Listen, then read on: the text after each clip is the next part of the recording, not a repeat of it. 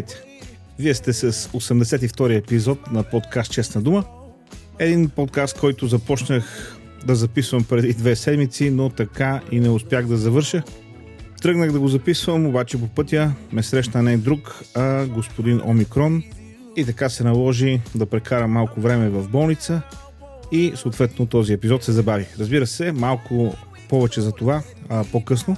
В днешният епизод няма как да не говорим за това, което се случва в здравния контекст в България, в света, свързан с а, COVID-19, кризата, мерките и новата реалност Омикрон. Ще говорим и за политика. Това, което се случва на границата между Русия и Украина е крайно обезпокоително и може да запали дори и нашата черга. Две основни теми днес, но ще се намесят и други в разговора. Разбира се, дежурните медии, свободата на словото, българската политика. Така че не мърдайте, продължаваме след малко. You me, baby? Or don't you care anymore? Oh, I know you're so much better than me. But let's not count the score. Let's not count the score.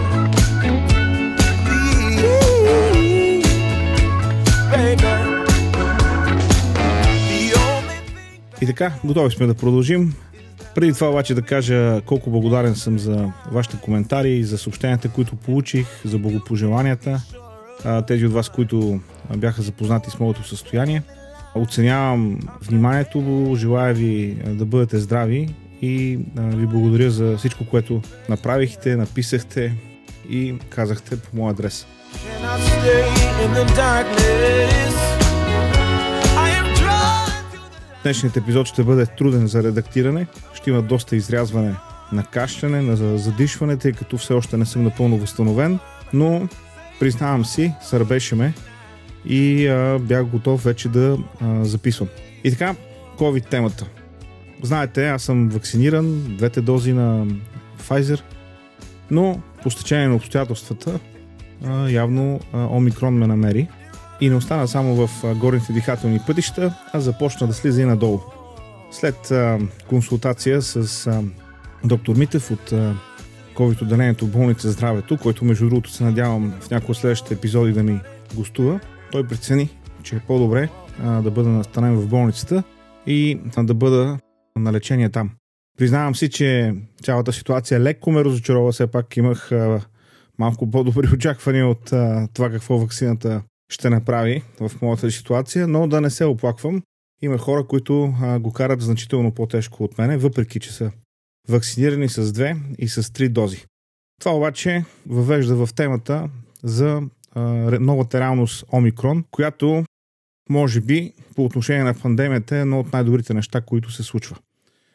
Защо казвам това? Ами защото, не го казвам аз, казва го професор Андрю Повард от Оксфорд, който ръководител на екипа, разработил вакцината на AstraZeneca, който казва, не можем да вакцинираме цялата планета на всеки 6 месеца. Пак ще го кажа, може би не го чухте. Не можем да вакцинираме цялата планета на всеки 6 месеца. Всички тези новини за нова бустерна доза, за трета, за четвърта, за пета и така нататък, сигурен съм, че фармацевтичните компании са доволни да изкарват продукти, които могат да продават и които имат гарантирано разпространение, но от научна гледна точка това нещо а, не работи и точно новата реалност Омикрон го показва. Както казах, големите фармацевтични компании няма да се съгласят с това твърдение. И те минават през своите катарзиси. Ето сега, Pfizer, например, имат нов член на борда. Казва се Джеймс Смит. Ще кажете, защо ви занимавам с този човек? Ами до преди една година той е бил шеф на Reuters. И сега продължава да бъде шеф на Thomson Reuters, корпорацията, която притежава Reuters. Малко е странна тази връзка между хора в медиите и големите фармацевтични компании. Все пак едните не трябва ли да ни информират, ако другите правят гафове? Разбира се, това може да е просто съвпадение. Случайност, както се казва. Ето преди време Ерик Шмидт, който беше шеф на Google, а после и на Alphabet, който притежава Google, YouTube и всички услуги под тази шапка. Та този Ерик Шмидт започна работа в Пентагона. Даже има един период, когато работата в Google и Пентагона се припокрива при него. Работи и на двете места. Ей, какви конспиратори сме ние българите. Все нещо наредно ни идва на ум, а то може да си е просто съвпадение. Нали? Ами, не вярвам в тези съвпадения. Не вярвам, защото голяма част от психозата около COVID-пандемията беше създадена от самите медии. Не мога да докажа пряка следствена връзка, поръчано от фармацевтичните компании и изпълнено от медиите, но със сигурност голяма част от психозата, от фалшивите новини в медиите бяха движени от самите медии. Беше направен целенасочен избор, едни гласове да бъдат заглушавани, а други да бъдат засилвани. И не нямам предвид Мангаров и други подобни перковци. Имам предвид, че науката по въпроса за пандемията и за справянето и мерките не е еднозначна. Въпреки това обаче беше направен избор едната част от дебата да бъде напълно и изцяло стигматизиран. И сега с настъпването на Омикрон виждаме резултатите от това. Ще кажете какво толкова се случва с настъпването на Омикрон. Ами сега повече от всякога, през последните две години, се вижда колко много лъжи ни бяха казани. Първо ни казаха, вакцинирайте се, защото по този начин се предпазвате от заболяване. Оказва се, че вакцините не пазят от заболяване. Ето, в моя случай. И не само в моя, разбира се. Двойно, тройно вакцинирани хора, които са заразени. Казваха, вакцинирайте се, за да не разпространявате вируса. Невярно. Дори и вакцинираните могат да разпространяват вируса. Налагаха се мерки, без да има смисъл от тях. Ограничаваха се свободи. Кога през изминалите години сме успяли да спрем грипна епидемия с някакви мерки? Единствено децата излизаха в грипни вакансии. Респираторен вирус не може да бъде спрян с мерки. Той идва на вълни. А безумието беше, че в медиите, включително и хора, които са на власт, се опитваха да кажат, че броя в случаите по някакъв начин е свързан с мерките, които предприемаме или не предприемаме. Пълно безумие. Навсякъде по света. От Китай, през Южна Америка, през Северна Америка, през Европа до България, навсякъде COVID върви на вълни. Ограничавай се, слагай си маски, прави каквото искаш. Вълната идва и вълната си отива. Така върват респираторните вируси. А въпреки това цялото ни общество беше поставено под един огромен стрес-тест, който има много висока цена. Цена, която е здравна. Цена, която е свързана с бизнеса, с поминъка на хората. Цена, която е свързана с психичното здраве. Цена, която е свързана с образованието на децата. И не ме разбирате погрешно, не подценявам по никакъв начин вируса. Сигурно го усещате в гласът ми, аз все още не съм възстановен, не казвам, че това е нещо лесно. Не казвам, че това е нещо леко и че това е нещо несериозно. Но казвам, че мерките бяха неадекватни и още повече аз виждам зла умисъл в прилагането на тези неадекватни мерки. Да, разбира се, винаги има една група викачи, много такива присъстват в Twitter, които са алармисти. Това са хора, които постоянно а, само черни сценарии чертаят, а, споделят много често фалшиви новини, само че не от а, страната, че няма вирус, а от страната, че всички ще умрем. Този вид алармизъм не изигра лоша шега. Защото реално ние се оставихме на шепа нестабилни хора а, да крещат и да определят а, дневния ред. Разбира се, медиите се възползваха от това. Разбира се, големите фармацевтични компании се възползваха от това, защото те съществуват за да правят пари. Те не съществуват за да лекуват хора. Те съществуват за да правят пари. И пари направиха. Въпросът е какво правим сега от тук нататък. Въпросът е какви уроци извличаме от тази ситуация. Защото ако не си излечем правилните уроци в тази ситуация, загубата ни ще бъде двойна. Утре, друго, до година, след две години, след пет години, ще дойде друг вирус от някъде и ще минаваме отново през същите глупости, ако не си научиме сега урока. Една от най-пагубните роли в тази ситуация изиграха медиите. И не, не се опитвам постоянно да ги превръщам в злодеи, просто защото те самите са се превърнали в злодеи. Начинът по който медиите отразяваха случващото се около COVID-кризата ги превърна в злодеи, срина доверието в тях и показа, че те не работят в полза на обществото, те работят в полза на кликове, те работят в полза на а, този, който плаща рекламите, те работят в полза на власт имащите, преплетени с интереси, с финансиране и недоверието в медиите покрай COVID-кризата нарасна. Това не се случва само в България, това е световен феномен. Ето, излезе информация за рейтингите в американските медии. Нека ви кажа кой е на първо място по зрители на предаване в Америка. Знаете ли кой? Казва се Джо Роган. Точно така. Подкастъра Джо Роган е на първо място по гледаемост с 11 милиона зрители на епизод. Епизодите на Джо Роган са по 3 часа дълги и имат по 11 милиона зрители средно. Подкастър е на първо място в Америка по гледаемост и послушаемост. На второ място Тъкър Карлсън от Fox News с 3,2 милиона аудитория. Всъщност от второ до шесто място са водещите предавания по Fox News. Седмо и осмо място за MSNBC и девето място, слушайте внимателно, за CNN с 820 хиляди зрители. Джо Роган с домашното си студио и предаване от водещ аудио и видео реактор Джейми, който седи до него, и обикновено гост има 13 пъти по-голяма аудитория от CNN. С всичките им водещи, с всичките им заготовки, с всичките им студия, с всичките им кореспонденти, с всичките им хеликоптери, хеликоптерчета и коли и микрофончета. 13 пъти по-голяма аудитория. Защо, приятели? Защото тези медии са поръчани, купени и продадени. Защото в тази криза те не отразяваха онова, което беше важно да се знае за хората, а служиха като патерица на властта и на големия бизнес. И сривът в доверието към тях е неизбежен. То не бяха лъжи за лекарства. То не бяха лъжи за доктори. То не бяха поръчкови парчета срещу хора, които имат различен наратив от общо приятие. Всичко това беше изпълнено от медиите, но хората не са слепи. Те виждат какво се случва, те чуват какво се случва и си правят заключението. Така че следващия път, когато стане нещо, медиите губят. Медиите губят гледаемост, медиите губят доверие, медиите губят вниманието на хората, защото зрителите вече знаят. Те не ме информират, те ме дезинформират. Целенасочено. Това е реалността. В тази кампания, разбира се, се включиха активно и социалните медии. Twitter, Facebook, YouTube. Със своето постоянно цензуриране на съдържание. Различно от онова, което мейнстрима пропагандира. Защо? Защо? Кои са експертите на YouTube? Кои са експертите на Facebook? Кои са експертите на Twitter? С какво право могат да цензурират или да ограничават достъп до определена информация? С никакво.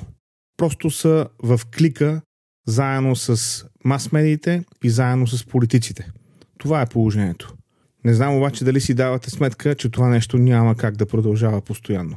Рано или късно ще има момент за отплата. Рано или късно ще има момент, в който ще има промени.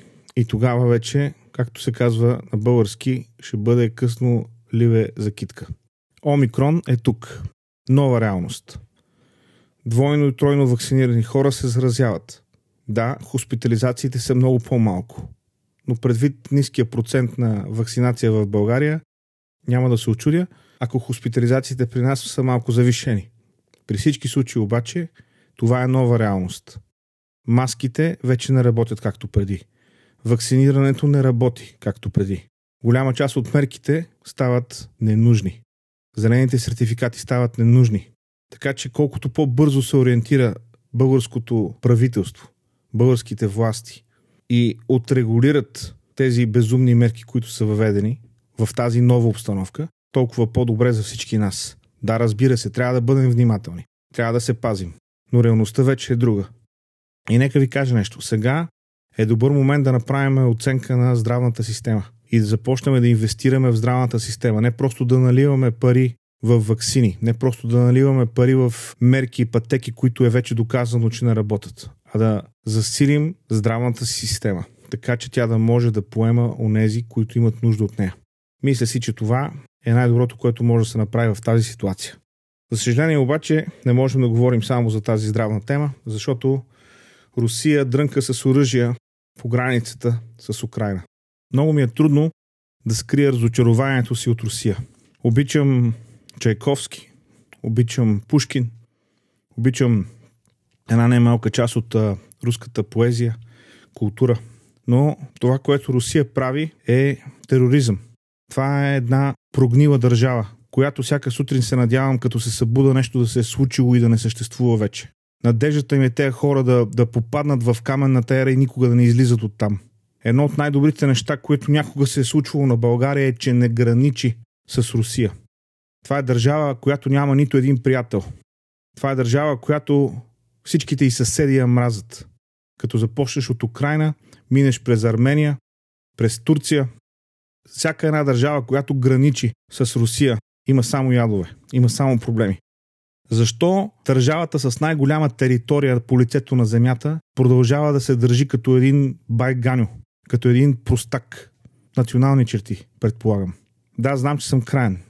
Но нека ви кажа, като отидеш навънка по летищата, най-големите простаци не са българите. Най-големите простаци не са сърбите. Най-големите простаци са руснаците.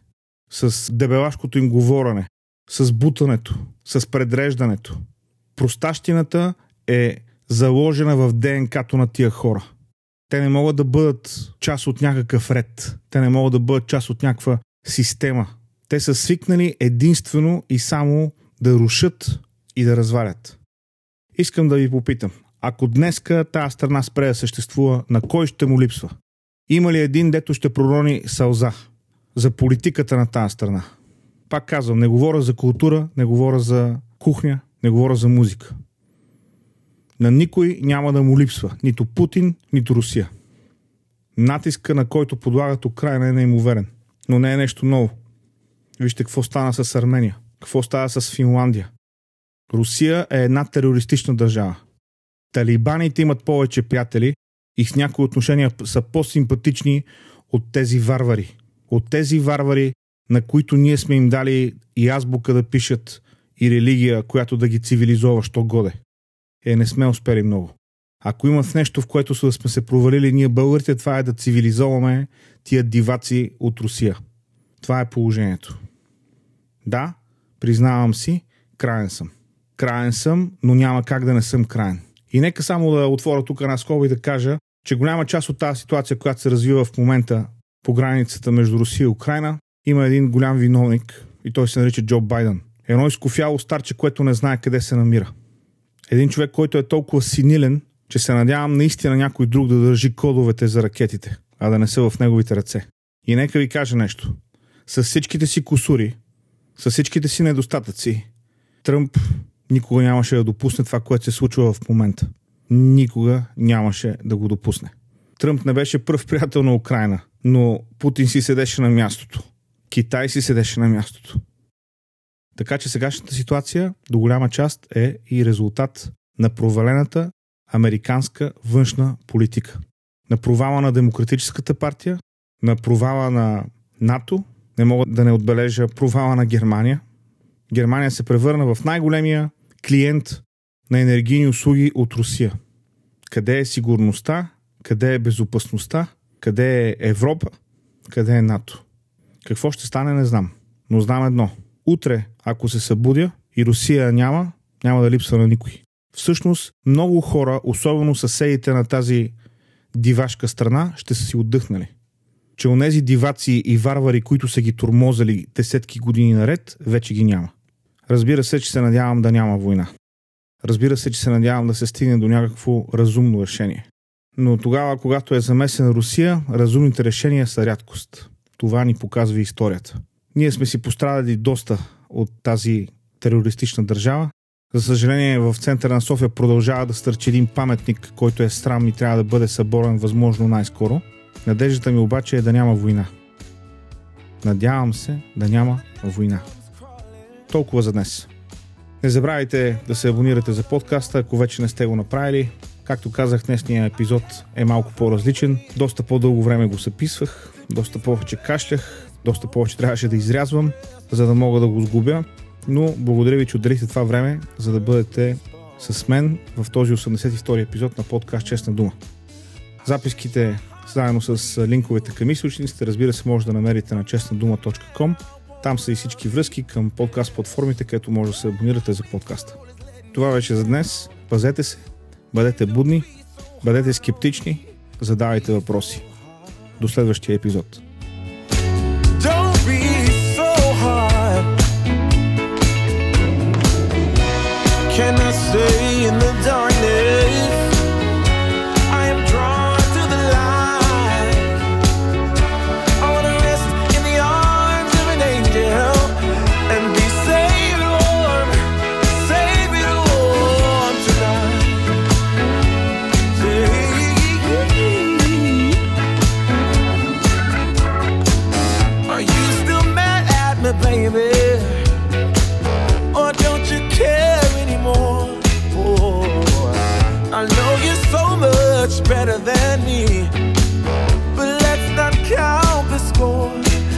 the count the score.